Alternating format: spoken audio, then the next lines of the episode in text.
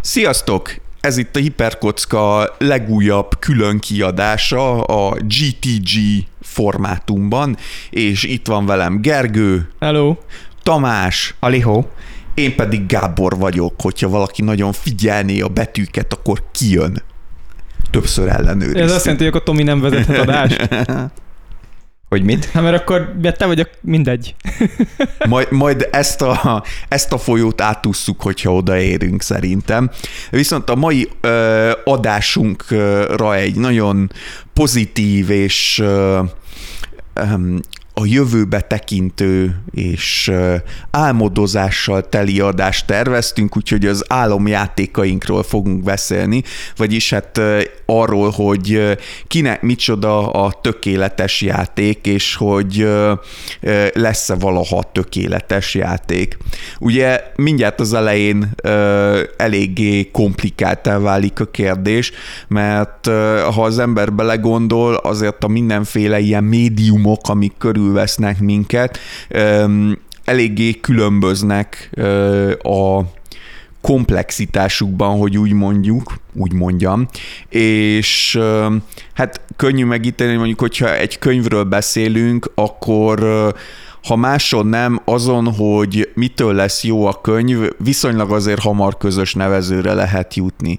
Tehát a könyvnek van egy története, vannak karakterei, és igen, nyilván ezt is a végletekig lehet boncolni, hogy jelenetek, meg tematika, meg minden egyéb, Meg hogy hogy néz ki a polcon. de igen, de azért, hogyha te, te felhozod azt, hogy beszélgettünk arról, hogy melyik a legjobb könyv, és valaki azt mondja, hát szerintem ez a könyv tök szar, mert föltettem a polcra, és tökre elüt a színétől, akkor azt azért kevesen fogják komolyan venni. Illetve a betűk másfelé állnak rajta. Jó, igen, ez, ez, ez bizonyos embereket ugye nagyon tud triggerelni, hogy kiadnak egy könyvsorozatot, és mondjuk a középső részében pont másfele állnak a betűk, vagy a ö, könyv gerincén levő kis képecske nem illik bele a többi könyv gerincén levő képecskébe, de ezektől eltekintünk, akkor azért a komplexitási szint itt lényegesen alacsonyabb, mint mondjuk egy videójáték esetében, a kapásból felmerül, hogy mi, mi teszi a tökéletes videójátékot,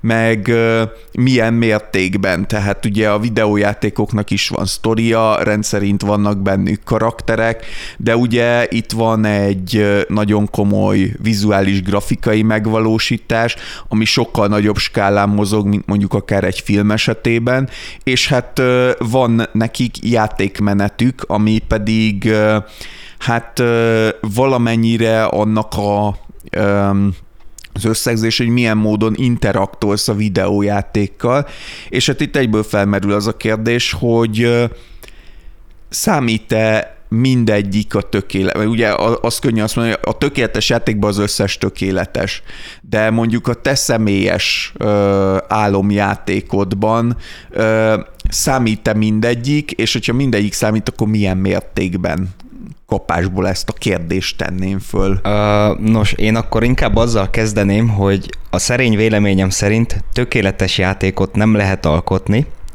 objektíven nézve.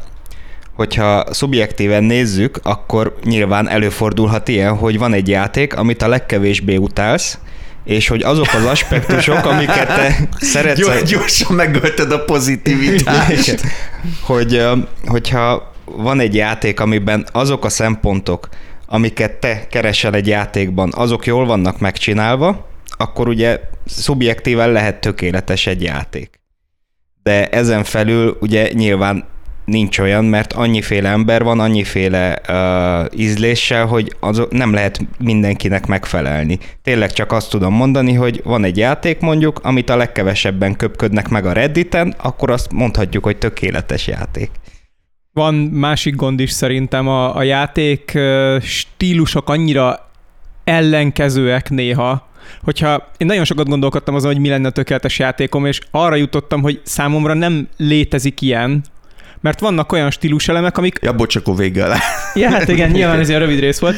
A, vannak olyan stíluselemek, amik teljesen ellentmondanak egymásnak, És van, amikor olyan állapotban vagyok, hogy én egy ilyen relaxált, nyugodt játékot szeretnék játszani, meg el lehet veszni a világában, például a Red Dead Redemption 2-t, de van olyan, hogy valami olyan dolgot szeretnék, amiben vért fogok izzadni, hogy megugorjak benne valamilyen megugorhatatlanak tűnő akadályt, mint mondjuk az Elden Ringben, és ez a kettő ez nem lehet sehogy sem összehozni. Tehát szerintem nem létezik tökéletes játék. Én azt mondanám, hogy a tökéletes közeli játék az az, amit bármikor elő tudok venni, még mondjuk egy évtizeddel később is, hogy megjelent, és élvezem azt, hogy leülök és játszom vele, mindig. Tehát nincs, nincs olyan, amikor ezt ne élvezném. És igen, van ilyen tökéletes játék, ami nem videójáték, de attól eltekintve szerintem például ilyen amúgy a Tetris ami egy valami elképesztően ősi dolog, de az bármikor elő lehet venni, nyomkodni lehet, és a maga egyszerűségében így nincs semmi, ami, ami rossz lenne. Nem hiszem például, hogy a Reddit-en lehúzzák a Tetriszt. Uh, nem, de az, hát ugye olyan szögegyszerű a játék, hogy, uh, hogy én már mondjuk nem tudnám élvezni, mert hogy így, így uh, szellemileg nem kötne le leginkább. Én is így vagyok vele egyébként. Vérben a Tetris effekt az azért nagyon-nagyon ott van. Hát, um, jó.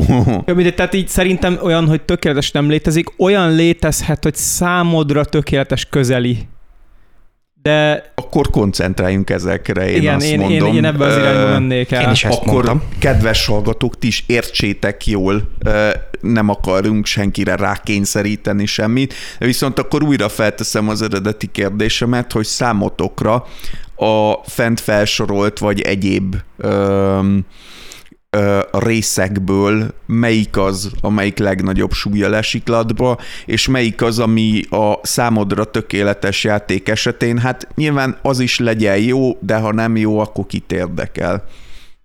Uh, hát akkor kezdeném én. Számomra, ami a leges legfontosabb egy játékban, az maga a történet. Az, hogy lekössön, érdekes legyen, uh, fordulatos legyen, ne váljon unalmassá, ugye ez sok játéknál probléma lehet, hogy a játék második felében már így, hát így leül a sztori egy kicsit. A második szempont az egyébként a játékmenet, és itt kiemelném, hogy az irányítás az, ami szerintem így másodjára nagyon fontos, mert hogy lehet egy kurva jó játék egyébként, csak szar az irányítása, nem fogok vele játszani, mert hogy nem akarok szenvedni az ujjaimmal azért, hogy eljussak a végére, hiába érdekel nagyon, de egyszerűen azzal nem tudok mit kezdeni, hogy nem úgy, nem úgy megy a karakter, ahogy én szeretném, hogy menjen. Surgeon Simulatorral játszottál már? Igen. Egérrel.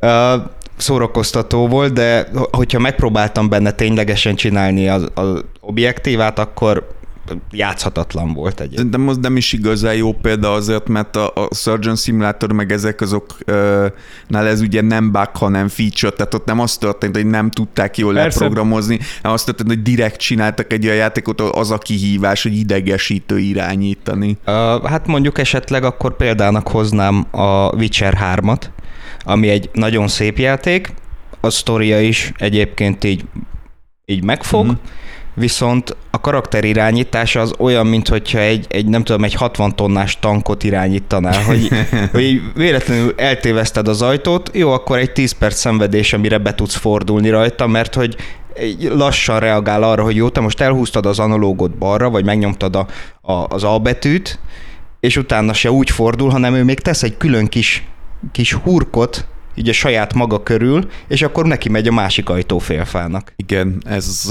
ez egy jellegzetes Witcher feature, ez az egyik nem annyira hangoztatott mutáció, aminek a Witchereket kitették a játék univerzumban. Igazából nem csak a Witcherben, a, ott volt nagyon látványos, de azóta legtöbb játékban ez már működik, hogy realisztikusabbnak csinálják a mozgást. Ez még az új God of War-ban is van nem, nem olyan erősen látszik, de rengeteg ember bizonyos internetes platformokon nagyon hisztizik azon, hogy vannak ilyen animációk, hogy lenyomnak egy gombot, és csak pár másodperc múlva fordul meg a karakter, és indul el.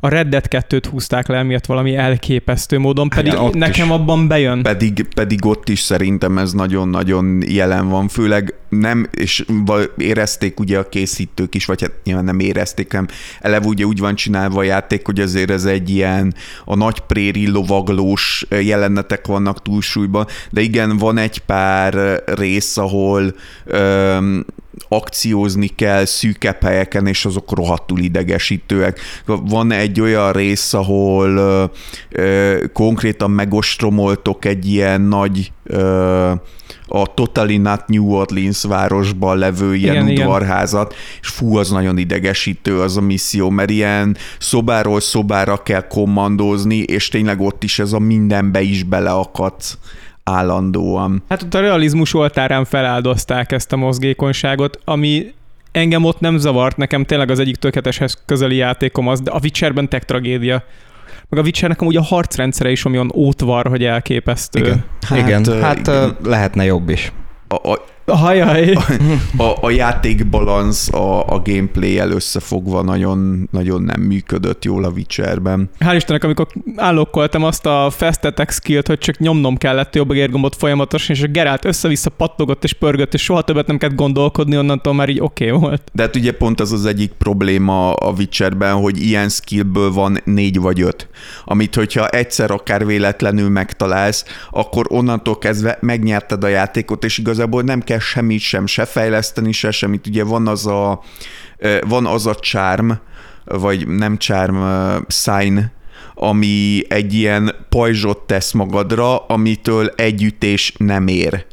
Tehát, és a készítők nem gondoltak be, hogy igen, ez most azt jelenti a játékotokban, hogyha a játékos egy darab ütést be tud vinni az ellenfélnek, és fölkasztolni ezt magára, mielőtt az ellenfél megüti, akkor minden egyes csatát megnyert. És valóban azt hiszem ez a Quen sign, és az utána még fejleszteni lehet, hogy már két ütést is kibír, ha ezt igazából nem kell, de fejleszteni se kell rajta, ha annyira nem vagy fakezű, hogy ö, magadra teszed, és mielőtt kétszer megütne az ellenfél, te egyszer megütöd őt, akkor megnyerted a harcot, mert tök mindegy, hogy a 28 emelet magas démon csap egyet rád, az is nullát fog sebezni, amíg ez rajtad van. Hát igen, egyébként, de ez, ez olyan, hogy ki hogy rontja el magának a játékélményt. Ez igaz, hogy benne van a játékban, de hogy én, én nem csináltam ezt, hogy folyamatosan magam, sőt szerintem alig használtam. Mert hogy inkább akkor megpróbáltam azt, hogy jó, akkor gyártok gránátot, sose volt hozzá alapanyagom, ő végre van egy, jaj, de jó, jól elhasználtam, meghaltam. De én inkább azt csináltam, hogy felhúztam a karaktert 30-as szintűre, és onnantól már könnyű volt a játék. De viszont tovább lépve, Gergő, neked... Ö, én, mint ahogy így, így ki fogom fejteni a dolgokat, nekem két különböző irányban vannak kedvenc játékaim, és az egyikben egyetlen egy dolog számít, és ez a játékmechanika maga. Hogyha élvezetes valami apróság a játékban, amit nagyon sokáig kell csinálni, akkor minden más nekem másodlagos. A játékmechanika mellett a zene nem árt, de onnantól kezdve nekem a grafika és a történet az teljesen érdektelen és felesleges, és nem kell. Ilyen általában ezek a játékok jól szoktak kinézni, de ilyesmi volt például a Death Stranding, ahol nagyon jó volt sétálni. És jó, a Death stranding sokat hozzátett a dologhoz az, hogy szép helyeken lehetett nagyon jól sétálni, de ott így minden más másodlagos volt, még a Kojima féle történet is. Hát de nem is, is a történet, de azért a háttérmitológia az fasza volt, a, legalábbis az elején fa, nagyon fasza volt a Death Strandingbe a prezentációja, hogy jó, viszont ez a nyugodt zenére való sétálás, ez, ez, ezért nekem ez így bármit igen, megadott igen, volna. A, abban a játékban a, engem is az fogott meg a zene. Nagyon sokat játszom roguelike és a roguelike jellemzően kurva rondák. Viszont általában a játékmechanikák nagyon jók benne, a Dead Cells-t imádom, barom jó mechanika van benne, a minden más olyan, amilyen történet, az nincs is benne. Nagyon szeretek spelánkizni, ugyanez. Nagyon jó az alapjáték mechanika, és így bármit feláldozhatnék érte, hogy ez működjön. Ja igen, hát ugye most zeldázok, ami ótvar, ronda, és a történet, Ez hát nem nem, szép. nem igazságos, de hát... tehát a Zelda egy gyönyörű játék ahhoz képest, Jó, okay. hogy mi, mit tud a Switch, de a története olyan, hogy hát akkor van, hogyha nagyon utána mész, amúgy story sincs benne nagyon, viszont nagyon élvezetes benne ilyen önjáró tankot alkotni, ami kírt teljes falvakat abból, hogy te összelegózol bizonyos dolgokat, és rájössz, hogy hogy működik. De tehát így játékmenet, ez az első. Viszont, hogyha relaxálni szeretnék, akkor vannak, általában ezek a játékokkal a játékmenet ez a, a nagyon prioritás, ezek nem mindig könnyűek. Van a másik típusú játék, amiben el szeretnék veszni, mint amilyen a Red Dead volt, vagy más open world játékok. Ott viszont a grafika és a sztori számít. És ott hajlandó vagyok feláldozni teljesen a játékmenetet azért, hogy bele tudjam élni magamat. Amúgy a Death Stranding megint azért nem jó példa, mert az itt is igaz. De a Red Dead például erre lenne egy nagyon jó példa, hogy a Red Deadnek nagyon sok hibája van, rengeteg. Viszont képes vagyok visszamenni bele évente egyszer, csak azért, hogy sétálgathassak a prérin, benézzek házakba, akkor játszhassam ott az Arthur Morgant, aki nem tudom, beengedi a hölgyeket maga előtt a szalomba, meg órákig Nem azt az öltözködik. Játszanak, hogy az arcukba csapja az ajtót, és utána leköpi őket, és még nevet is. Nem, én a nőcsábász Arthur Morgant játszom, ami ugye külön mókás, mert az Arthurnak egy darab csaja sincsen Igen. az egész játékban, és nem is lehet csinálni semmit De van egy, nővel. aki ott hagyja. Hát ez Spoiler az, alert, igen. nem nagyon lehet benne csajozni. Szóval nálam ez ilyen kettős. Vagy, vagy a sztori grafika, vagy a játékmenet. És hát talán el tudok képzelni olyan álomjátékot, amiben mindegyik tökéletes, de nem az a prioritásom. Érdekes, mert én ezen gondolkoztam szerintem legtöbbet az adás előtt, és kapásból ugye az a reflex, hogy a Hát ha játékokról van szó, akkor a gameplay a legfontosabb, minden más a háttérbe kerül. Ez a ilyen stock answer talán. És viszont minél többet gondolkoztam, annál inkább rájöttem arra, hogy de az én kedvenc játékaim nem ilyenek. És én arra jutottam, hogy nekem, amit a Tomi is mondott, a történet re mondanám azt, hogy legfontosabb, de még a történetnél is sokkal fontosabb, ami egy kicsit valaki szerint beletartozik, valaki szerint nem a karakterek. Nekem a karakterek a legfontosabbak, hogyha ha van egy olyan karakter, akivel játszom, tehát akit én játszok, és ez a karakter megragad valami miatt, akár a, a viselkedése, a, a hangulata, a beszéde, a, nem kell, hogy mondjuk a céljai, vagy a, vagy a történetben elfoglalt szerepe, csak a karakter megragad, akkor szinte bármit el tudok viselni érte, szintén. A legjenkibb játékmenetet is, a legbugyutább történetet is, és nekem ilyenek a, a, az igazi kedvenc játékaim, mint mondjuk ö, a a Disco Elysium, amit nagyon-nagyon sokat dicsértünk, ami hát játékmenetileg finoman szólva alibi megoldásokkal érkezett, olyan épp csak játékmenet van benne, de a, a története, a világa is nagyon jó, de igazán a karakterei azok, amik nagyon jók, és a karakter, akit játszol, aki egy előre elkészített karakter, de te döntöd el, hogy ki, ki lesz belőle, hogy ki is ő, ami egy fantasztikus megoldás. Jó, mondjuk az, az előre elkészült karakter, ez az amnéziás vagy. Hát amnéziás vagy, de ugye úgy vagy amnéziás, egy kicsit kiforgatja ezt a klisét, hogy a játék folyamán kiderül, hogy ki vagy te. Tehát a múltadat nem te írod, a múltad adott benne, és a, a többi szereplő, akivel találkozol, ők reagálnak erre a múltra, és azt szerint ítélnek meg, de viszont ahogy a játék ideje alatt viselkedsz, az teljesen a te döntéseiden múlik. Igen, azt a játékot azt tényleg nagyon jól összerakták ebből a szempontból, hogy annyira azért nem volt túl bonyolítva a főhősnek a múltja. Mert Ügyesen megírták úgy, hogy bármilyen jelenkori viselkedést rá tudsz rakni arra, hogy a múltban mi történt. Azt mindenkinek ajánlom, tényleg az, az ugye minden idők top 10-ében bennem is nálam van. Nálam is benne van. Nekem nem tetszett, túl sok volt a betű benne.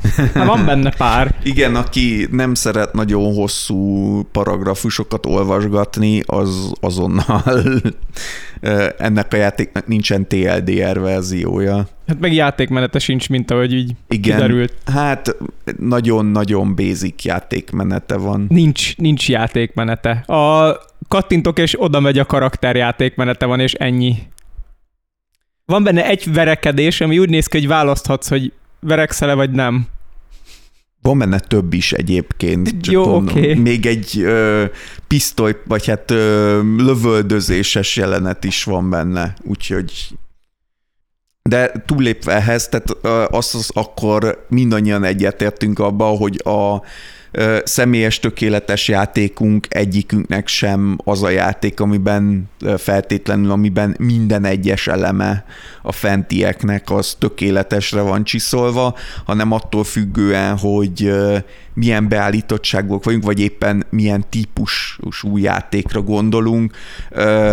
Az egyik vagy a többi, egyik, egy vagy több, az teljesen háttérbe szoríthat többet is akkor most szigorítanák a kérdezésen, és a következő kérdésem az, hogy a, te, hogy, tehát hogyha azt mondják, hogy itt van végtelen pénz, itt van végtelen erőforrás, azt csinálsz, amit akarsz, minden elérhető, mik azok a mechanikák, mik azok a dolgok, amik a játékban, amit ö, ezek alapján te megterveznél, vagy kiadnál egy fejlesztő csapatnak, hogy csinálják meg, mik azok, mindenképpen benne lennének, és mik azok, amik semmiképpen nem lennének benne. Hát ugye beszéltem erről, hogy két különböző útvonalon szeretnék elindulni. Az egyik az nagyon könnyű. Ja igen, még mielőtt erre rátérünk, amit tökéletes módon szeretnék a tökéletes játéktól, az az, hogy a Nintendo fejleszte a PS5-re. Tehát már nem létezhet, megmondom miért. Az egyetlen egy nagyobb cég jelenleg, aki úgy tud kiadni játékot, hogy az első nap az egy kész játék, és le van tesztelve, és nem kell patchelni, az a Nintendo. Nincs másik ilyen cég. Én szeretném, hogyha játékom megjelenik, akkor ez kész van. Ez sajnos már irreális elvárás manapság. És azért szeretném a PS5-re jönni, mert akkor meg kurva jól nézne ki. Tehát így ezt a kettőt ezt így jó lenne összehozni, sajnos ez sosem fog megtörténni, úgyhogy uh-huh. ezt már így elkaszáltuk. A, a nyugodt játéknál nagyon szeretnék valósághű, realisztikus világot, hatalmasat.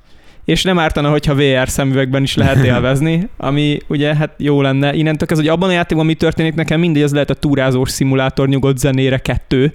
Egyet már Kojima megcsinálta, talán lesz második rész, és akkor mindegy. A másik nem játék... talán, hát biztos, hogy lesz második rész készül elvileg. A második játékon viszont, amit szeretnék, az, hogy legyen egyrészt roguelike, másrészt rohadt nehezen lehessen megtanulni benne azt, hogy hogyan lehet adott pályákat esetleg, vagy pályarészeket, vagy főellenfeleket megölni és legyen teljesen kicsiszolva a játékmenet, hibátlan legyen az irányítása, sose érezzem azt, hogy valami akadályoz ebben, legyen nagyon fluid. Onnantól kezdve, hogy mi történik ezzel a játékkal, az már másodlagos. Csináltak ilyet sajnos, a Returnal-t, Sajnos. E, igen, mert a returnal hamar kiderült, hogy beletettek még olyan dolgokat, amiket nem kellett volna, de a Returnal nagyon jól indul ebből a szempontból, valami elképesztő módon kicsi szólt, rohadt jól néz ki, roguelike, az vele a probléma, hogy nagyon-nagyon-nagyon hosszú, ha végig akarod csinálni, simán van olyan kemény, mint FromSoft játékok közül bármelyik, és ugye mivel roguelike, ezért, hogyha meghalsz, akkor újra kell játszanod az egészet. Tehát a hajamat majdnem kitéptem, amikor végigjátszottam, de amúgy ajánlom mindenkinek, mert rohadt jó. Nekem, ami egyébként ilyen tökéletes játékkoncepció lenne, én, én nagyon szeretem a World of Warcraftot, viszont amit annyira nem szeretek benne, hogy az egy MMORPG, és hogyha nem, nem ölök bele napi, tudom én, 36 órát, akkor ugye kimaradok a játékból, sőt, hogyha nem akarok társasági életet élni a játékban, akkor is kimaradok. Nincsen guild, akkor a raidnek a nagy részére sem mehetek el, ami egyébként az egyik legjobb része az egész játéknak. Hogy én mivel hogy ez a kedvenc fantazi világom, én egy olyan nyitott világú RPG-t csinálnék, vagy hát csináltatnék, ami a Warcraft világában játszódik, a teljes sztori szállat lehet benne végigjátszani, akár DLC-kkel lehetne megvenni ugyanúgy a részeket, hogy ne legyen egybe olyan sok, mert megcsinálhatatlan. Egy tökéletes játékban nem kell megvenni, hanem hetente jön a patch. Nem, ami ad nem. újabb történet Sőt, nem is, egybe kiadják, már úgy csinálják, Igen. hogy kész van. Nekem az jobban tetszik, a hetente adnak hozzá valamit, mert akkor a végtelenség mind, lehet vele játszani. Akkor mindig van mit várnod. Igen, igen, de, igen. De nem, nem az a hetente jön, végre leülök játszani, erre 150 gigás patch. Nagyon jó. Jó, de akkor csak Másfél megás patch jön, de, de minden benne van. Na, ez jól hangzik. És végtelen sávszélességet van és közben valaki leszop, miközben tölt. Jaj, jaj, csak Andi meg ne hallja. Ojajaj, always online-nak kell lenni, és akkor ugye nem kell update a dolgokat, csak a kliens van a gépeden. Annak sosem történt vele semmi baj. Uh, hát egyébként online ilyen kóp opció lehetne benne, ilyen hop-in, hop-out opció, tehát hogyha akarod, akkor a haverodat áthívod a világodba, együtt mentek, rédeltek dungeon és akkor úgy scale a játék, és mint ahogy egyébként csinálja az Elden Ringben is, kivéve az idegesítő uh, invédereket, azok ne legyenek benne. Uh, ezen kívül uh, len, hát a, a Warcraft harcrendszerével is akár jöhetne a jelenlegi harcrendszerével, de hogyha lenne benne egy, egy modernebb, mint mondjuk a, ami a Batman játékokban van, ez a free Aha. form, vagy free flow igen, igen. harcrendszer, csak ugye kardozással, amit e, viszonylag jól meg is csináltak a, a Shadow of Mordor játékban például. Például csak annyira mégse volt jó, valahogy nem volt annyira responsív, mint kellett volna neki. De hogyha mondjuk a Batmanből átemelnék kardozásra és varázslásra, vagy akár nem, az, a, amit akartam még mondani, hogy mint a Dragon Age inquisition de az, az ugyanaz kb. mint a MMORPG Warcraftnak. Ezen kívül hát nyilván egy Unreal Engine 5 futna a játékon. Legyen valósághű grafika. Hát igen. Ne adjuk annál alább. A valóság Tehát, futna Hogyha rajta. egy nyitott világú RPG-t játszom, meg legyen szép a világ, ne tényleg az, hogy ez izé Return to Obradin grafikával izé putkározok ott a barnaságban. Föld különben is. Jó, no, hát szintévesztő vagyok, he. Ja. ne, nekem barna volt. Ne aggódj, zölden se volt sokkal ja, ezek... Azt hiszem talán még ilyen más, más színfiltert lehetett benne állokkolni Igen, valahogy. Igen, lehetett változtatni a filtert De, de ugyanúgy orcsmány volt az összes. Uh, hát ezen kívül, ami amit én még beleraknék, az a többféle, ami nagyon hiányzik nekem a játékokból, hogy többféleképpen lehessen megoldani egy küldetést. Amit mondjuk, hogy például a, a Knights of the Old Republicban lehetett, hogy nem kellett oda menni és megölni mindenkit feltétlenül, meg lehetett őket győzni, vagy valami, tehát hogy valami olyan küldetés koncepciót, hogy, hogy ha elgondolkodik az ember és talál egy másik megoldást rá, akkor meg lehessen úgy is oldani. Uh, ezen kívül, hogyha van puzzle benne mondjuk, akkor ne, az ne abból álljon tényleg, hogy tárcsákat forgatok, hogy, hogy kijöjjön egy kép, hanem valami igazi fejtörőt, mert mit, mit, mit tudom én, mint egy szabaduló játékban. Ezt az mondani, mint a Hogwarts legacy Igen, igen.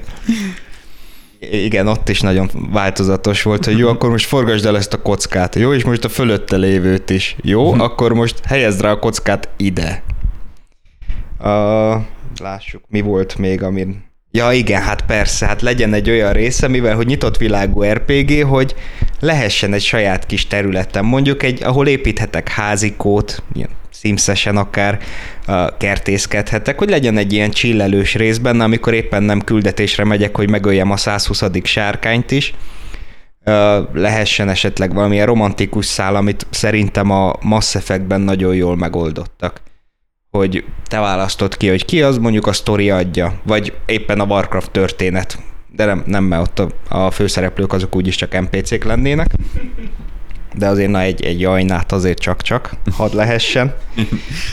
az De... Iker testvére bajnya. ja, aki pont ugyanúgy néz ki, csak más van fölé írva.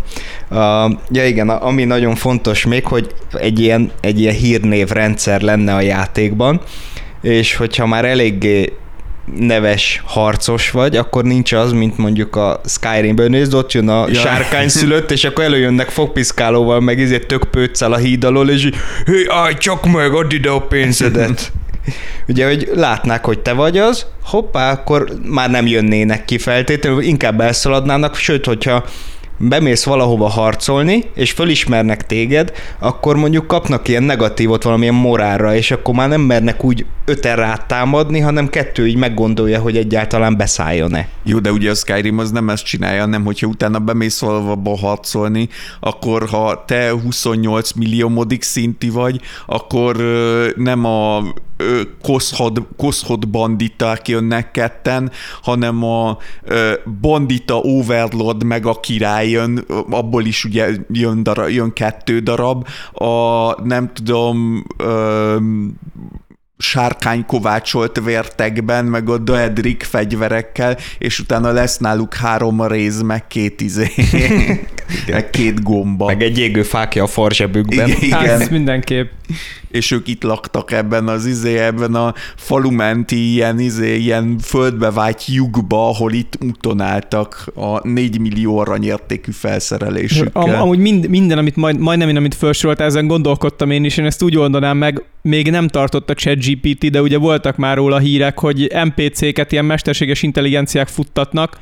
Majd, ha ott fog tartani, hogy komplex történetszálon is végig tud menni, és a karaktereknek egymáshoz is lesz relációjuk, és memóriájuk is lesz, hát, akkor... ehhez már nem ChatGPT kell. Igen, de, de úgy például, a, amit én ilyen saját tökéletesen kiforrott világnak gondoltam abban, amit én szeretnék, én is ilyet szeretnék természetesen. Nem az kell, hogy akkor mit tudom, tíz karakterrel románcolni lehessen, hanem akárkivel. Hát igen. Hát ugye a Skyrim legyen, ezt legyen próbálta eredetileg is, egy kicsit nehezen jött össze nekik ez a, volt ugye az a mara medálja, vagy hogy hívták, Aha, amit igen, ha a nyakadba akasztasz, akkor mindenkivel el lehetett menni, csak ugye ezt úgy adották meg, hogy hát ez a, ez a No Man's Sky metódus, hogy akkor, hát akkor mindenkivel el lehet menni, de ugye nem ez az érdekes, tehát a, ugye mondjuk például romantikus történetben nem az az érdekes, hogy oké, okay, akkor innentől kezdve bárkivel lehet románcolni, a nem tudom, a gyíkembert az izve, hanem attól lesz érdekes egy ilyen románc, hogy jó, de akkor ez hogyan jelenik meg a valóságban. Amit egyébként például a Mass Effect tök jól megcsinált. Ugye a Mass Effectben van több olyan karakter, akivel lehet romantikus kapcsolatot kezdeni, de nem vagytok úgy amúgy kompatibilisek, mert például egy dinoszaurusz egy, egy dinoszaurusz szerűen kinéző humanoid lény, akinek más még a biológiája is nagyon sok téren, és most nem csak a nyilvánvaló részekben. Újjai mindenkinek vannak. Hát de pont ezért mondom, hogy nem a nyilvánvaló részekben, hanem ugye például a, ott a, ö, van két faj, és a, a Turiennek pont az egyik, ahol konkrétan más a kiralitása az aminósavaknak a felépítésben, ami egy tök okos ilyen biokémiai kikacsintás, ami eszenciálisan ugye azt jelenti a játékban, hogy mindenféle ö, ö, biológiai dolog az egyik fajból a másiknak gyakorlatilag mérgező. És akkor tényleg egy ilyen kicsit az X-menes rúghoz hasonló problémák jönnek fel, hogy még annyira meg se tudjuk érinteni egymást, és ez, ez mondjuk egy érdekes setting mondjuk egy románcra. De hogyha ugyanez úgy van, hogy jó, oké, megyek az utcán, és ott van a sarkon a nem tudom, a medúza ember, aki ott köpögeti a szotyit, és íz, és oda megyek az, te figyelj, románcoljunk már egyet, és akkor mondja, hogy hát jó, és akkor kírjátok, hogy és akkor innentől kezdve románcoltatok. Ezért kell tényleg teljesen realisztikus NPC mindenki, és mindegyiknek kell, hogy legyen előtörténete, emlékei, családi állapota, jelen épp, éppeni izé, érzelmei, múltból hozott traumái, tapasztalatai, hasonlók, és mindegyiket teljesen kiforrották kell tenni természetesen a tökéletes játékban, van erre erőforrás. Vagy minden egyes NPC legyen egy darab indiai gyerek, aki szerepet játszik, és kapjon érte 10 dollárt. Hajaj, az ne legyen jó, indiai okay. gyerek. Gy- gyerek semmiképp. Ja, jó, a, a gyereket azt úgy értettem, hogy ember, egy srác. Én amúgy behatároltabban gondolkoztam itt, az a, nyilván, mert ugye itt is megjön az a probléma, hogy valóban, hogyha ha minden szabad, akkor nyilván legyen minden is hibátlan, az, hogy mik azok, amik mindenképpen legyenek benne, és mik azok, amik meg mindenképpen nem amit ö, kihagytatok. A, most nyilván azon túl, hogy izé, hogy jó, ne legyen benne mikrotranszakció, meg hasonlók. Én ugye én többször elmondtam itt a podcast élettartalma alatt, hogy én nekem az abszolút kedvenc műfajom az a taktikai stratégia, tehát amikor egy kis csapatot irányítasz taktikailag és menedzseled, és hát én nekem ez az, ami az álomjátékban mindenképpen benne lenne, mindenképpen egy ilyen mechanika, ahol valamiféle kis csapatot kell különböző küldetésekre vinni, ahol a csapatnak, a tagjainak a kinézetét, meg a öm, a felszerelését, meg a képességeit tudod úgy menedzselgetni, hogy egy minél inkább ö, ö, ö, minél inkább kompatibilis, minél inkább hatékony kis csapatot alakítasz ki, és ugye, ami nem nagyon szokott megjelenni, csak nagyon alibi szinten ezen a téren az, hogy pont ezt a kapcsolat dinamikát is beemelni ebbe, és, és hogy ez is egy része legyen, hogy egy ilyen kis csapatot tudjál menedzselgetni olyan téren is, mint egy RPG-ben, mint mondjuk egy Baldur's Gate, vagy mondjuk modernebb téren mondjuk egy Pillars of Eternity, um, Wasteland 3-szerű, ezek a karakterek, karakterek, akik egymással is ugye interaktolnak, és a, a másik oldalon pedig a, a taktikai gameplay is um, kiforrott legyen, ez a kettő együtt az szerintem kb. sosem sikerül nem, nem sokszor. Én rájöttem valamire, amit egyáltalán nem szeretnék, hogy benne legyen, és ez ilyen nagyon metajáték, építőkő. Egy dolgot rühellek minden típusú játékban, bármiben, hogyha én játszom, és a játék úgy dönt, hogy nem, most picit, picit most így megállunk, ezt most nem csinálhatod, megállítalak, megfoglak, valamit csinálok, és utána visszaadom neked az irányítást, és mehetsz. Ez kezdve onnan, hogy vannak olyan ellenfelek bizonyos akciók, kalandjátékokban, hogy megragadnak és ráznak, én meg így nézem, kontrollert félreteszem, lejátszik az animáció, és utána mehetek. Utálom. Folytatva onnan, hogy mondjuk bármilyen játékban, ahol el kell menni egy irányba, és nem tudok átlépni egy fatuskót, mert ott van éppen a fatuskó. A Dark Souls effektus. De ez, ez amúgy rohadt sok, már a régi Pokémonban volt egy olyan rész, hogy a, a aludt egy Snorlax az út közepén, és fel kellett ébreszteni, és utána minden Pokémonban benne volt. Miért nem tudok elmenni mellette? De nem kell egyébként a Snorlaxig a Pokémon játékba elmenni. Egy bokor az utadat állja. Ez, ezt is gyűlölöm. Vagy most az új Zeldában, én az De új várjál, Zeldában... Várjál, akkor, uh, akkor is gyűlölöd, hogyha amúgy logikus. Tehát ha mondjuk egy, nem tudom, ezt az, ezt az utat elzárja a smaragd kapu, és uh, meg kell szerezned hozzá a smaragd kulcsot, jó, hogy tovább megy, logikus, azt hogy... is gyűlölöd, vagy csak azt, hogyha tényleg az van, hogy jó, itt van egy fatuskó, erre nem megyünk, menjünk inkább a végzett hegye felé. Ebben Ebben a, pro, a problémában akkor utálom, ha illogikus teljesen, de, de más metódusban lehet ez például máshogy gáz. Most az új Zeldában rohadt jó az új Zelda, de van egy olyan rész, amit egyszerűen nem tudok felfogni, hogy miért van. Nagyon sokat kell mászkálni sziklákon, de ha esik az eső, akkor visszacsúszol.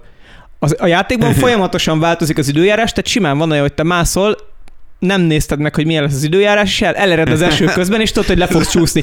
De egy dolgot nem néz a játék, hogyha te nem mozogsz a sziklán, nem tudsz visszacsúszni, úgyhogy akkor így leszoktam tenni a switchet, várok valós életben 5 percet, amikor elállt az eső, visszaveszem a kontrollt, és megyek tovább. Hogy ki a halálnak jutott eszébe, hogy ez jó ötlet lesz, én ezt nem értem döbbenetet, ilyeneket ne, ne de, tegyen bele de hát, senki. De hát ez, ez, ez egy létező dolog, hogy a csúszós kövön visszacsúszol. Nem, nem, nem kint vagyok, nem tudom, a, a Sár, Sárváron, nem a Sárváron, nem a Mátrában, ami a Sástón Mátrában is éppen mászok föl a piros útvonalon, és esik, és minden saras, hanem azért játszom, mert szeretnék. Hát jó, de szegény kis izé, Linknek meg nincsen menő bakancsa, ami megakad a jó. kövön mondjuk, hanem csak egy tényleg egy zokniban szétsétál. a pormirigyet a kezére, és akkor nem csúszik FPS le. játékokban van olyan, hogy bejemmel a fegyver, és akkor így baszakodni kell vele, hogy ütögessem egy kicsit, hogy újra lehessen vele lövöldözni jó, én értem, hogy azt szeretnék, hogy realistább legyen a játék, de ne vegye el tőlem a játék irányítását. Hát illetve legtöbbször ugye azért csinálják, mert akkor még egy uh, uh, skillt bele lehet rakni az alibi RPG mechanikák közé, hogy ha ezt a skillt fölveszed, akkor nem tudom, uh, 7%-kal kisebb eséllyel fog gemmelni a fegyvered. Akciójátékban is van. Egyébként... Vagy bocs, még egy, amikor valami megfagyaszt, vagy megbénít, vagy paralizál, az már régi Morrowindben is volt, az a tetves kis bogár, ami megharapott és paralízis, és akkor így külső nézetbe váltott a játék, hogy még jobban lást, hogy szenvedsz. és a legtöbb játék külső nézetbe vált, akkor megfagysz, vagy beparalizálódsz. Hát a Destiny 2-ben is agyfaszkolja. És nyomkod a V betűt, hogy, hogy kitörje szóval belőle. Szóval, ne, semmi se vegye el tőlem a, a játék irányítását, semmilyen aspektusból soha, mert ezek elrontják az immerziót, és ezzel van a legnagyobb baj. Ha emlékeztet a játék engem arra, hogy játszom, az nem jó. Szeretek elveszni a dolgokban, ez, ez, ez így felejts el mindenki messziről. Fúj. Ja, én még nekem az jutott eszembe erről, hogy, hogy, hogy gemmel a fegyver, hogy egyszer voltam egyébként lőtéren, és akkor lőttünk sörétessel, revolverrel, meg ilyenek, és akkor egy AMD-vel is, ami ilyen rövidített AK. És hát nyilván, hogy beragadt egyébként kb. az ötödik lövésnél, de hogy egyszer voltam, sikerült beakasztani a fegyvert, nem kellett sok, csak így hátra rántani Jó, a de... závárzatot, vagy mi a tökömnek hívják, és akkor kirepült belőle a golyó, csak hogy így megesik. A valóságban az belefér, mert a valóság sittes, de a játék az ne legyen az. Hát igen, meg egyébként ami ez a, ez hogy visszafog. Amikor kötelező szinten sétálni kell a játékban lassan. Ú, igen. Mm-hmm. És a Destiny 2, amikor kijött először, az elején volt egy ilyen rész, és igen, rohadt hosszan igen. kellett sétálni. De, de nagyon sok ilyen, nem is, most hirtelen nem jut eszembe, de amikor így kúszni kell, igen, a, ezt és akartam mondani, amikor még csak nem is sétálni, amikor a játék azzal akar immerziót, meg empátiát csinálni, hogy jaj, ne, lerobbant a lábad, most kusszál el a nem tudom hova. És most kezd, egyébként most kezdtem el a ö, Game Pass-en, valamelyik nap belekezdtem a Mortal Shell-be, ami egy mm-hmm. ö, ilyen, hát Souls-like játék, és az elején van egyrészt a, a tutorial rész teljesen indokolatlanul úgy van, hogy térdig gázolsz a vízben, és egy ilyen feature lesz ilyen romban kell térdig gázolni a vízben, ahol ráadásul, mikor van egy harci tutorial, akkor tök könnyű megkeveredni, hogy merről jöttél és merre mész. És amikor visszafelé gázoltál a vízben 5, vagy jó nem 5 percet, másfél percet, és rájössz, hogy bazd meg rossz irányba mentem, a másik irányba kellett a vízbe gázolni, kurva idegesítő. És miután kijutsz erről a tutorial részről, van egy rész, ahol a karakterednek át kell másznia egy kurva hosszú, nagyon szűk barlangjáraton, ahol semmi sem történik vele, még egy kibaszott narráló monológ sincsen, csak mászik a barlangjáratba, és nem történik semmi, és így nyomtam előre az, a, az analógsztiket, és én néztem, hogy ez most miért van bent a játékban? De ezek szerint akkor még mindig nem kezdted el a legrosszabb játékot ebből a szempontból. A nem tudom, a Metal Gear Solid 5 az Tomi neked megvan?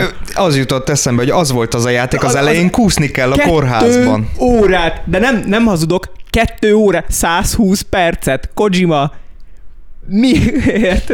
Hogy, hogy jutott ez eszébe? De, de az elején de nem csak kúszni kell, az elején csak a szemedet tudod mozgatni, mert kómában vagy, meg a fejedet, meg ilyen hasonlókat, tehát azért így graduálisan javul a helyzet, de a második órában még mindig a földön kúszol a rohadt ilyen kórházi köpényben. De amúgy nem Borzalom. ugyanez van a, csak sokkal rövidebb a valamelyik új Wolfensteinben, ahol a BJ Blazkowicz de, valami izé, ilyen öregek, vagy valami szanatóriumban van, mert lebénul. Igen, de és izé, ott meg a tolószékbe kell. A, ott ugye nagyon túltolják direkt a B, B kategóriás akciófilmet, tehát ott a poén, hogy a tolószékben két puskával gyilkolod a nácikat. De igen, annak az eleje is szar, de nem két óra. Tehát a Metal Gear Solid 5, ezt mondtam, mert imádom azt a játékot, de soha többet nem fogom újra kezdeni. Mert az a két óra az elején, az tényleg két óra. Jó, hát PC-n tudja, hogy van rá mód, ami kiszedi. Mm, én, én elkezdtem egyébként azt a játékot még PS3-on játszani, és ami a legjobban zavart benne, azok a hanghatások voltak. Ahogy futott egyébként a, a hogy hívják, Big, nem, Big ő, Boss. Ő, ő, ő, ő itt az, már az Big a Boss. Big Boss, igen. És hogy egyszerűen az a mesterséges ilyen fegyverzörgés, meg minden zörgés annyira zavaró volt, és annyira tényleg hmm. olyan volt, hogy így ugyanazt a hangot visszajátszották másodpercenként, hogy én ezt nem tudom tovább játszani, mert megőrülök ettől a hangtól egyszerűen. a, én PS4-en játszottam vele, meg PC-n, azt szerintem még PC-n játszottam először, és ott, ott egész korrekt volt. Lehet, hogy ez egy a PS3-on volt valami, ami nem, nem, nem egyébként, mert jó. már amikor kijött az a Ground Zero nevű ilyen előzmény, Aha. vagy nem is tudom mi volt az, abba is már ez volt, és nem tudom, valahogy ez, ez nem annyira tetszett, és ha jól emlékszem, a Death Strandingben is van ilyen hasonló, hogy annyira nem, jó, nem hangzik jól, és, és például egyébként, amit kihagytam még az elején, hogy a hanghatások azok legyenek kurva jók, és a Destiny az például azért jó, mert fegyverrel lősz, és a hangok annyit hozzáadnak a lövöldözéshez, hogy élvezet lesz a lövöldözés. A Destiny-ben kicsiszolták a lövöldözés mechanikát, de illetve még mindig nem csiszolták ki, mert minden egyes negyedében jön egy patch, amivel megpróbálják finomítani azt, hogy mennyire jó használni a fegyvereket, most is fogják, csak hát ettől kicsiszolták, csak sokat... nem a végtelenbe. Azt... De igen, én... ezek olyan dolgok, amiket nagyon nehéz észrevenni direktben, de hogyha nincs ott, akkor meg nagyon hamar előjön az, hogy jó, valamit nem stimmel. Egyébként, bocsánat, hogy még amit biztos, hogy nem raknék bele a játékba, az a Quick Time Event. Hogy egyszerűen annyira meg tudják ölni, szerintem a, a, egy, van egy menő animáció, jó, de nyom meg a Q betűt gyorsan. Igen. Nem lehetne, hogy csak élvezem? Hogyha már nem vehetek részt benne, úgy élesben, akkor hadd ne kelljen már gombokat nyomogatnom ahhoz, hogy Jaj, elhajoljon a, já- a karakter egy a, a még rosszabb a, a, nem tudom, hogy van-e rá külön szó, a slow time event. Tehát amikor még csak nem is, még reflexből se kell reagálnod, hanem a játék megáll és nem megy tovább. Ez ugye a, a, a leginkább elmémesedett, az a valamelyik Call of Duty-ba press F to play respects, amikor izé, amikor valakit temettek, és akkor az F betűt meg kell nyomnod, hogy részvételt nyilváníts. És ez így elmémesedett a gecibe, és ennek ellenére a játékok még mindig csinálják ezt, hogy izé, hogy ó, oké, most elindul a, elindul a bevezető animáció, ö, nyom meg a Q betűt azért, hogy Jancsi levegye a polcról a könyvet mi a kurva anyámért kell megnyomnom a Q betűt azért? A, a két dolog az egyik, hogy szerintem ezzel is az, hogy elveszti az, irány, elveszi az irányítást az embertől, de a másik, ami nagyon pozitív ezzel kapcsolatban, hogy a Resident Evil 4-et most remékelték, és az, tele, az volt az első játék, ami megcsinálta a QT-eket, nagyon sokan mérgesek erre és a remake az összes, minden kútért kiszedtek, semmi, egy darab sincsen benne. És hogy volt egy egész boss fight a Rezi 4-ben, a régiben, amiben QT-ezni kellett, késharcolni kellett egy másik bosszal, és itt csináltak rá egy teljesen kiforrott késes harcrendszert csak azért, hogy ne kelljen bele qt tenni, csodálatos. Tehát, hogyha valakinek ellenérzése volt a régi négyjel, pont ezek miatt, essen neki, mert nagyon jó látni, hogy ez innen eltűnt. Igen, illetve a QT ebből még az, hogy ne az, hogy egy gombot nyom, hanem nyomkod 5000-szer meg Igen. azt a gombot minél gyorsabban. Itt, itt is van ugye a Kojima, a Metal Gear Solid 1-ben és a 2-ben is van kínzós jelenet, és a Kojima kitalálta, hogy ő annyira géniusz lesz, hogy amikor a Snake-et kínozzák, akkor neked is annyira gyorsan kell nyomkodnod folyamatosan az egyik gombot a, kontrolleren, hogy neked is fájjon mert az mennyire, mennyire géniusz megoldás. Na hát igen, a Kojima tényleg korunk nagy gondolkodója, de ezért is a kurva anyját. Imádom a játékokat, amiket csinál, de borzalmas volt. Amúgy, amit én ehhez hozzátennék, és ez meg ugye köztünk ilyen inside joke már IRL mémesedő van, és eddig nem is gondoltam bele, de szintén ehhez kapcsolódik. Én rettentően gyűlölök mindenféle vizuális ö, torzító effektet, élen a sötétséggel. Tehát én egyszerűen nem értem, ugye főleg a horrorjátékoknál szokott előkerülni, nagyon-nagyon divat köpködni a jumpscare-eket, amúgy okkal, tehát a jumpscare ugye egy nagyon egyszerű állati reakción alakul, alapul, hogyha valami váratlanul felbukkan a képernyőn, és még mondjuk sivít is egy nagyot, akkor megijedsz, mert ez egy beléd épített reakció, de valamiért az emberek többségének teljesen elfogadott egy ugyanennyire rettentően olcsó megoldás, hogy attól lesz a horrorjáték horrorjáték, hogy nincs benne fény, és nem látsz semmit. És egy fekete képernyőt nézek, ülök, és valamik hörögnek, morognak a sötétben, és akkor most fél, és nekem itt jön elő az, amit te mondtál, Gergő, ez a azonnal észlelem, hogy egy videójátékban vagyok, mert elsötétedett előttem a képernyő, ha mondjuk nem egy teljesen lesötétített szobában vagyok, akkor esetleg még a képernyőn meglátom mondjuk a saját bomba pofámat, ahogy bámulom, és akkor, és így rájövök, hogy bazd meg, megvettem ezt a játékot nem tudom hány pénzért, a grafikál designerek nem tudom mennyit dolgoztak ezen, és nem látok semmit belőle, mert sötét van benne. És akkor még ezt szokták meg megfejelni az olyan zseniális ötletekkel, hogy hajaj, most már nagyon-nagyon ö, kezdesz megőrülni a játékban, úgyhogy még homályos is lesz a kép, és nem látod, hogy mi történik, mert meg vagy őrülve, mint ahogy nyilván az őrült emberek nem látják, hogy mi történik, azért őrültek. Illetve ugye, hogyha megsebződsz, akkor még ráfröccsön a vér a ja, szemgolyódra, és nem tudod Pontosan. letörni, mert a pislogás az nem létezik.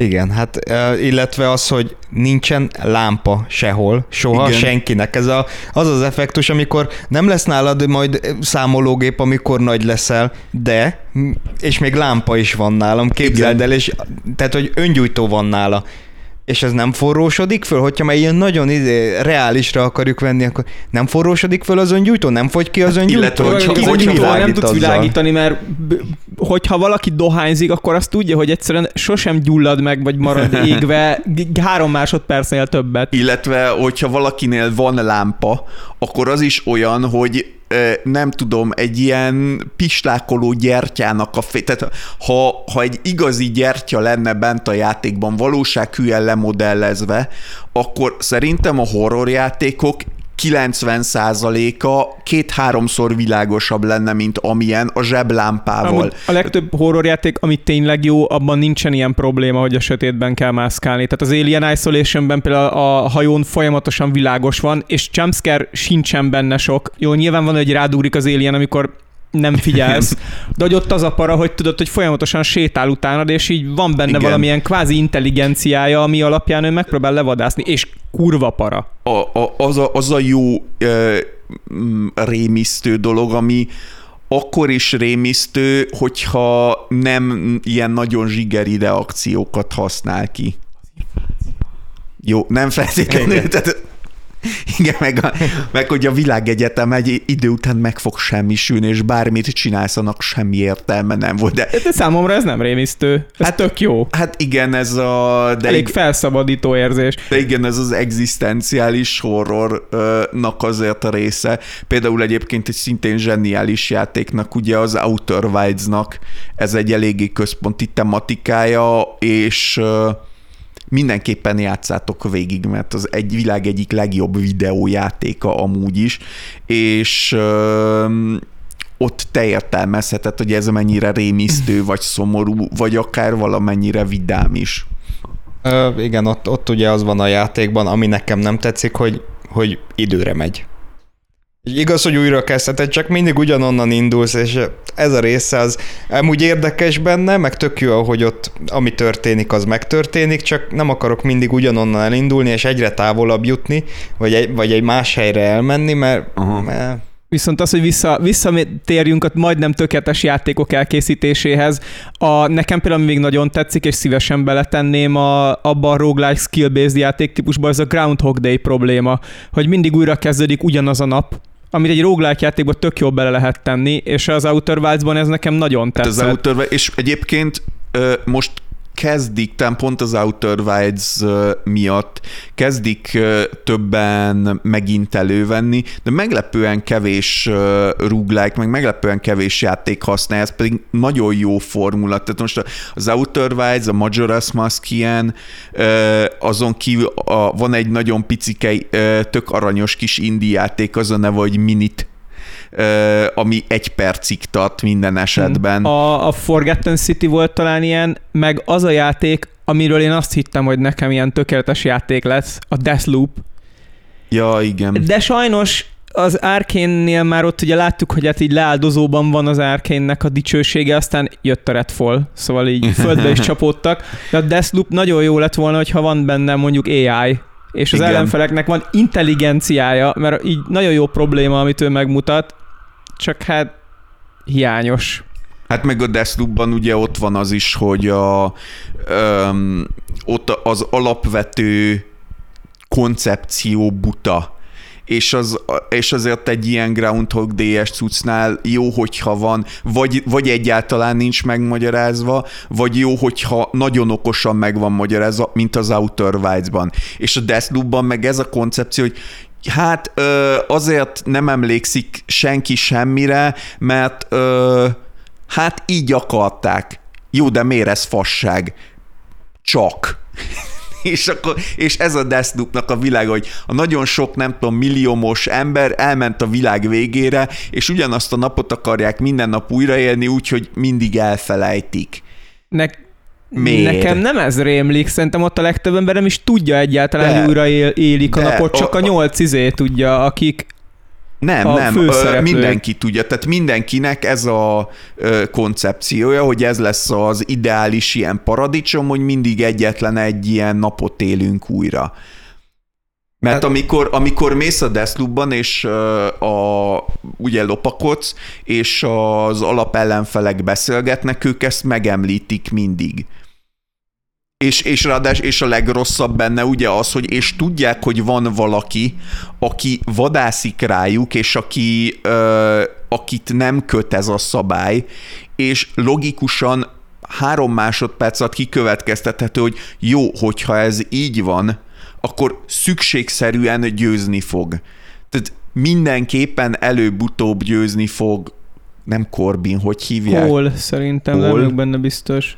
De igazából nem feltétlen, mert lehet, hogy megőrül, vagy megunja. Jó, igen. Hosszú, hosszú és bonyolult dolgok történhetnek az emberrel, hogyha nagyon sokáig össze van zárva a saját fejével. Viszont tovább lépve szerintem ö, elég jól körbejártuk a, az ideál játékainkat, Tomi nagyon jól ki is fejtette. Van-e, van-e ezen a vonalon még valami, én szerintem nagyjából én is elmondogattam, amit akartam, tehát nekem két játékra van szükségem, az egyik legyen nagyon immerzív, egy full kidolgozott világban, ami folyamatosan fejlődik, tehát érezzem, hogy telik benne az idő, ebben is legyen mm. immerzív, ezt lehet nagyon sok mindennel létrehozni. A jó az, hogyha mondjuk vannak benne esetleg évszakok vagy időjárás változás a napi cikluson kívül, de jöjjenek benne update folyamatosan, ugye, hmm. amikre így nem kell. Na lehet kooperatív, sőt nyilván sokkal jobb lesz, és ami nekem nagyon-nagyon-nagyon fontos lenne ebben a játékban, hogy legyen benne nagyon jó jutalmazás.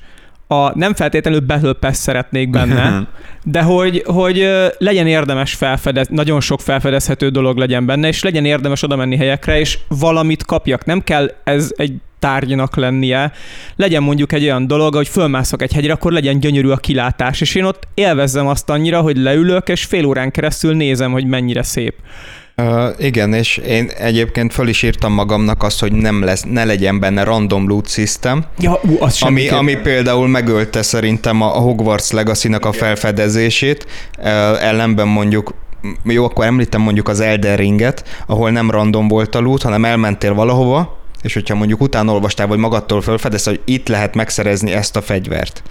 Uh, ott az Elden Ringben egyébként az volt a baj, hogy lementél dungeon, vagy hát ilyen kis barlangokba, vagy minek nevezzem azokat, és ott azokban nem volt jó loot. Tehát, hogy miket szerez, fantomokat szerezhettél ah, ne, magadnak. egy csomóban volt, ahol, volt, volt, ahol jó volt, volt, ahol nem. Hát ugye én szerintem az Elden Ring ezt jól megoldotta, ott az, ott, ott, ott ott bukik el egy kicsit, ugye, hogy nagyjából mondjuk a játék közepetáján már elég jól tudod valószínűleg, hogy milyen buildet akarsz csinálni, és ha, ha újra játszod, akkor meg már jó esély a legelején tudod, hogy milyen builddel akarod újra játszani, és onnantól kezdve a megtalált dolgok 90%-a az haszontalan lesz hát a számodra. A az elején akartam mondani itt, hogy ne legyen benne semmi randomizáció, de itt rájöttem, hogy mi az, amit például az Elderingben lehetett volna randomizálni, az, hogy melyik dungeon mit ad mert akkor ugyanúgy mindig le kell menned az összesbe, és egyszer-egyszer bele fogsz Ú, bukni. Az szerintem rosszabb lenne, mint a jelenlegi, hát... mert akkor, mert azért ö,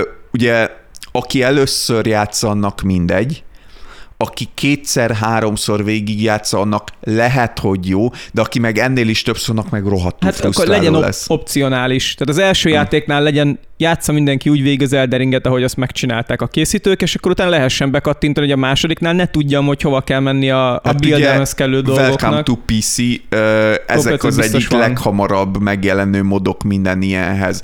A randomizátorok, meg egyebek. Um, én annyira nem szeretem ezt egyébként, de, de teljesen értető, hogyha mondjuk valaki tényleg rengetegszer végigjátsza, annak tök nagy pluszt ad, hogy izé, hogy haha, most nem tudom, futkosok a egyszáz semmibe, még a Blimgrévi mezőn, és akkor egyszer csak szembe jön velem, nem tudom, Malkiet, és akkor hújújú ja, most nagyon... Ja, ilyen boss randomizációt nem szeretnék semmiképp. Hát, de ugye nyilván a legtöbb randomizátor mód, amik már most vannak, az Elderinkhez azt tudom konkrétan, hogy már most, akit érdekel ez, már most kín van egy nagyon-nagyon komplex randomizátor mód. A legtöbb ilyenben mindent is beállíthatsz magadnak, hogy mi legyen randomizálva, milyen paramétereken belül, és mi az, ami meg ne legyen.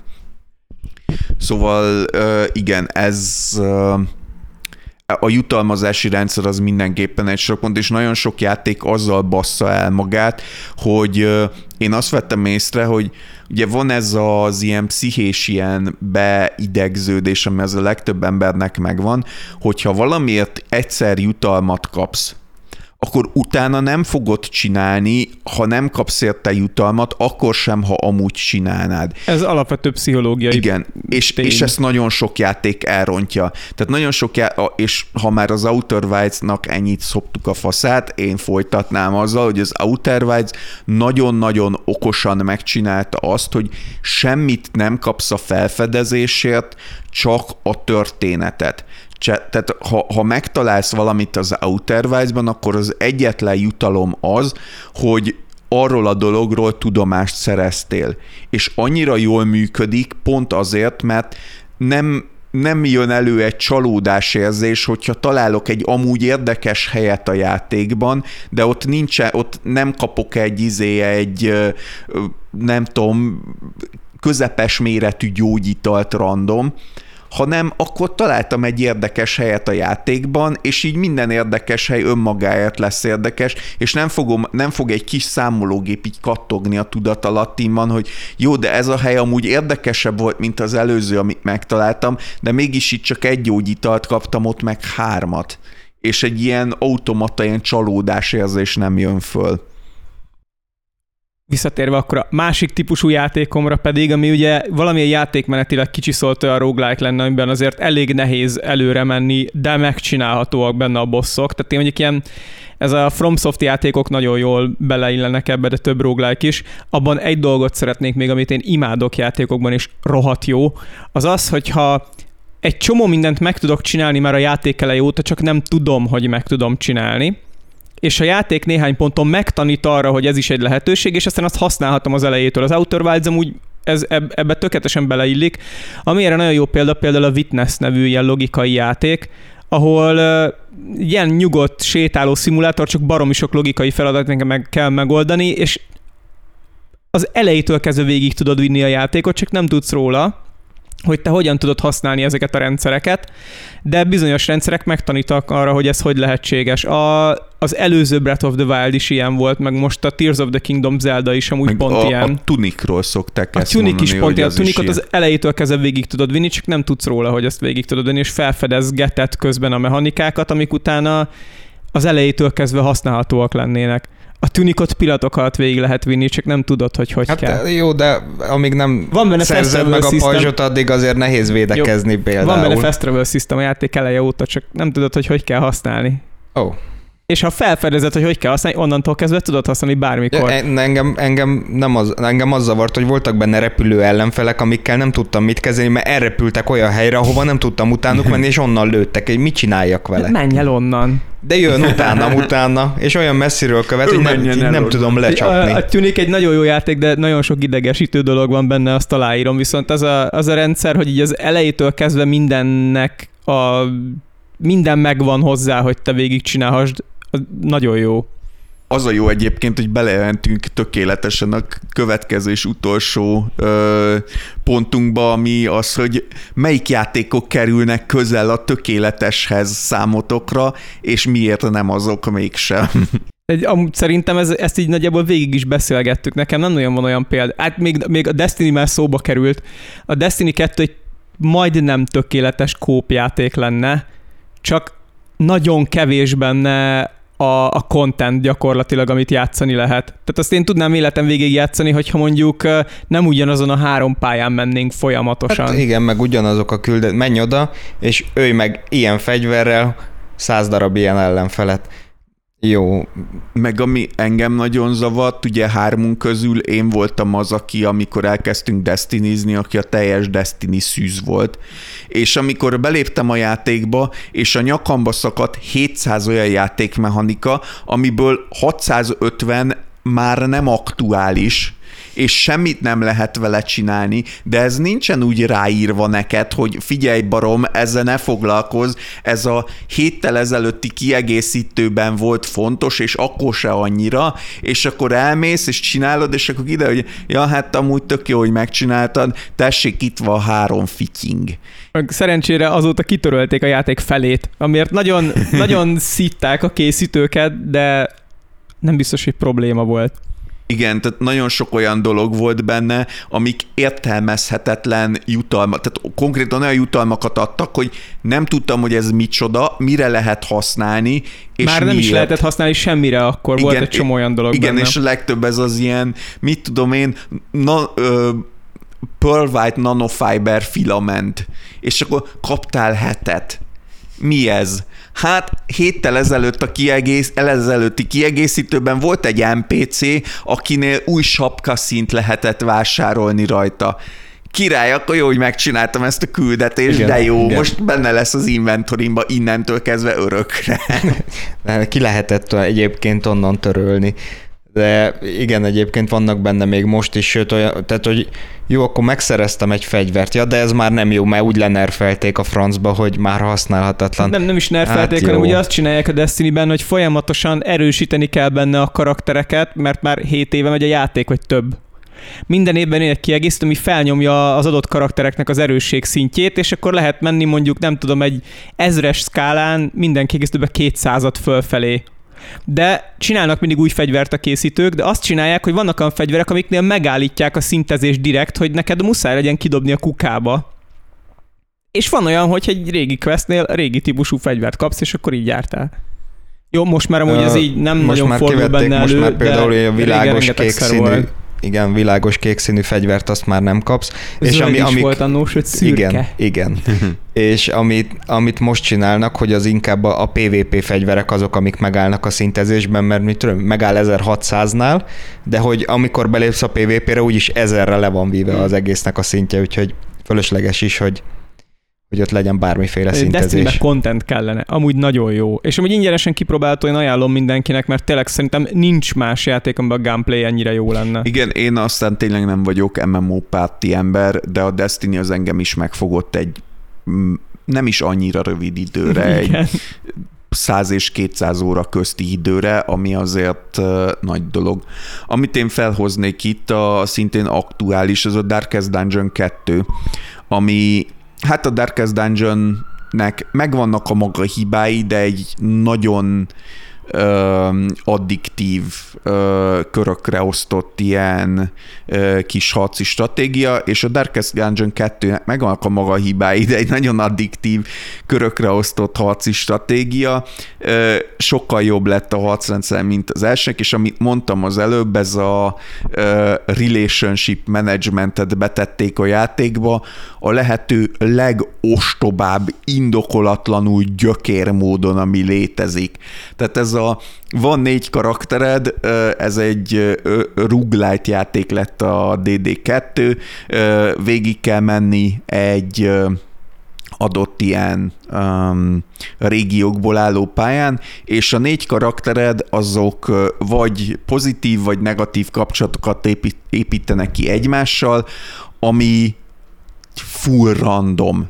És minden um, nyilván azt tudod befolyásolni valamennyire, hogy pozitívak vagy negatívak legyenek ezek a kapcsolatok, kell is, mert annyira táb dolgokat kapsz, vagy annyira nagy ö, hátrányokat, hogyha nem csinálod, akkor elbukod az egészet, de minden egyes ilyen megállóhelynél, ami egy ilyen fogadó, a karaktereid között random kapcsolatok épülnek ki. És hogyha elég magas vagy elég alacsony ez az érték, akkor minden egyes régiónak a végén ezeket újra dobálja a játék, és ez az ilyen a négy karakteredből mind a négy össze-vissza szerelmes lesz egymásba, vagy nem, vagy respectful, vagy hopeful, és ezt mindegyiknél újra dobja. És ez a, ha valami aztán teljesen tönkre cseszi az immerziót, akkor az ez, ráadásul úgy, hogy még a, ezek a kapcsolatok így a karakterek egyes skijeit erősítik, vagy gyengítik, extra effektekkel, és ez az, amitől teljesen megszűnnek karakterek lenni, mert innentől kezdve ez csak és kizárólag abból a szempontból érdekes, hogy egy jó skillet kapott-e jó buffot, vagy nem. Amit én már beszéltem ebből az adásban párszor róla, az új Zeldával akarok megemlíteni, hogy közel van számomra tökéleteshez. Én nagyon nagy szerettem annó a Skyrim-et. A Skyrim betegség miatt, ami ugye úgy működött, hogy elindultál egy irányba, de belefutottál valamiben, ami egy kicsit elvonta a figyelmedet, és akkor 8 órával később azt vetted észre, hogy még nem sétáltál át az első Mhm. faluból a másodikba, mert te éppen 200 km odébb málnát szedsz egy öreg néninek, akinek szüksége van rá.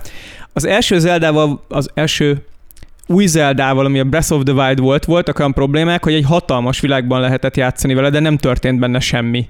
Tehát így tényleg eléggé üreske volt. Na ezt most megcsinálták az újban, én teljesen spoilermentesen nem szeretnék erről beszélni, de élőbb lett benne a világ, rohangásznak NPC-k, akik reagálnak arra, hogy úristen jöttek a szörnyek például abba, hogy ilyen kis bandába verődnek, és akkor elkezdik jobbá tenni a világot azzal, hogy elnáspángolják a szörnyeket a felmosó vödörrel, ami nem túl hatékony.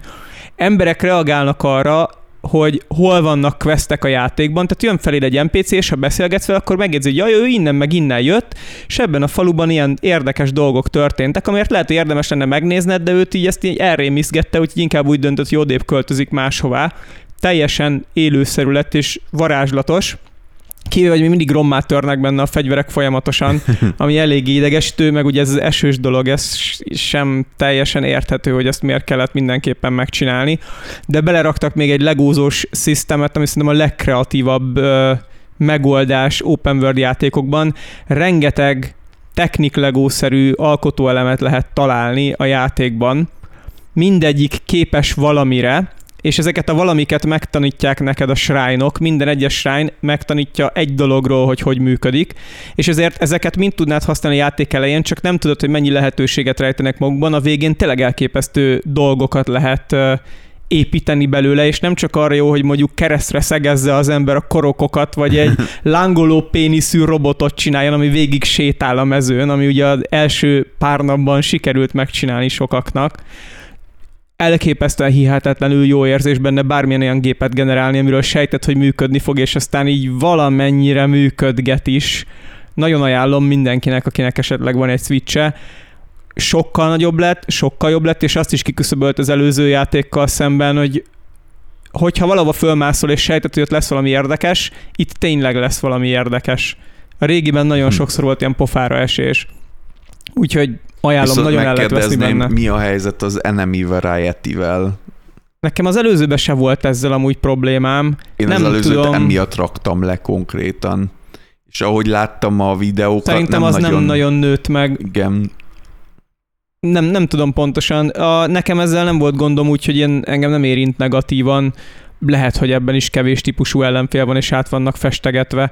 Azok az ellenfélek biztos benne vannak, amik az előzőben voltak, plusz még pár, de nem hiszem, hogy ez olyan sok lenne, hogy ezt javítsa.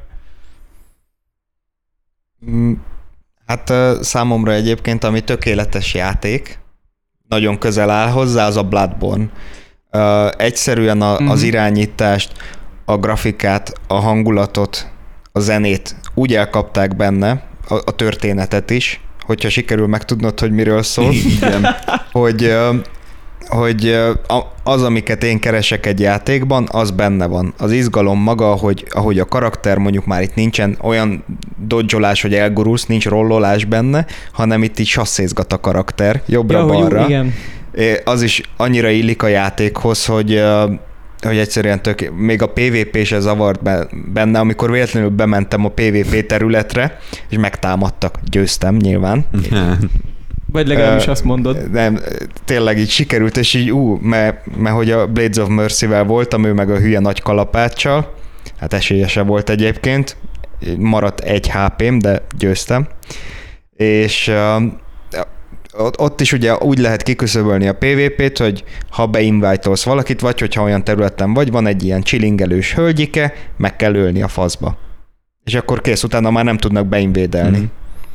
Ja, hogy amik megtámadtak engem, és huntereknek néztek ki, ott azok más játékosok voltak. Nem, Nem, vannak, ö, vannak benne uh, NPC igen. hunterek, akik megtámadnak, de hogyha van egy chillingelős hölgy, és azt látod a, a hunter fe, feje fölött, hogy, izé, hogy péniszkapitány 92, az nem oké, NPC. Ilyet nem láttam.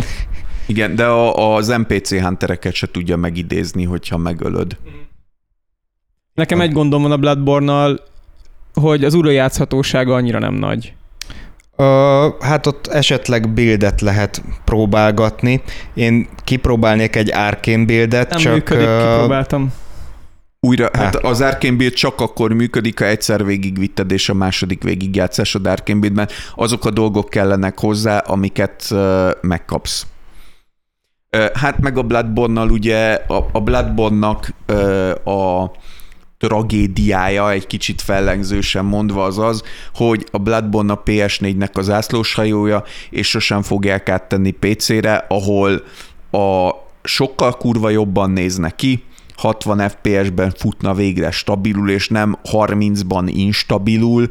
Um, rengeteg, tehát a, a modderek rengeteg dolgot bele tudnának tenni, és és ezt nem fogjuk megkapni, és szerintem Bloodborne 2-t se nagyon fogunk kapni, mert ugye azt mondták róla, a mi az, aki talán azt mondta róla, hogy hát a Bloodborne az úgy jó, ahogy van, ő nem érzi úgy, hogy azt folytatni kéne, és hát ebben valamennyire egyébként Igen. igaza van, mert egy tök jó lezárása van a, a kiegészítővel együtt mindenképpen. Én nekem az egyik kedvenc ilyen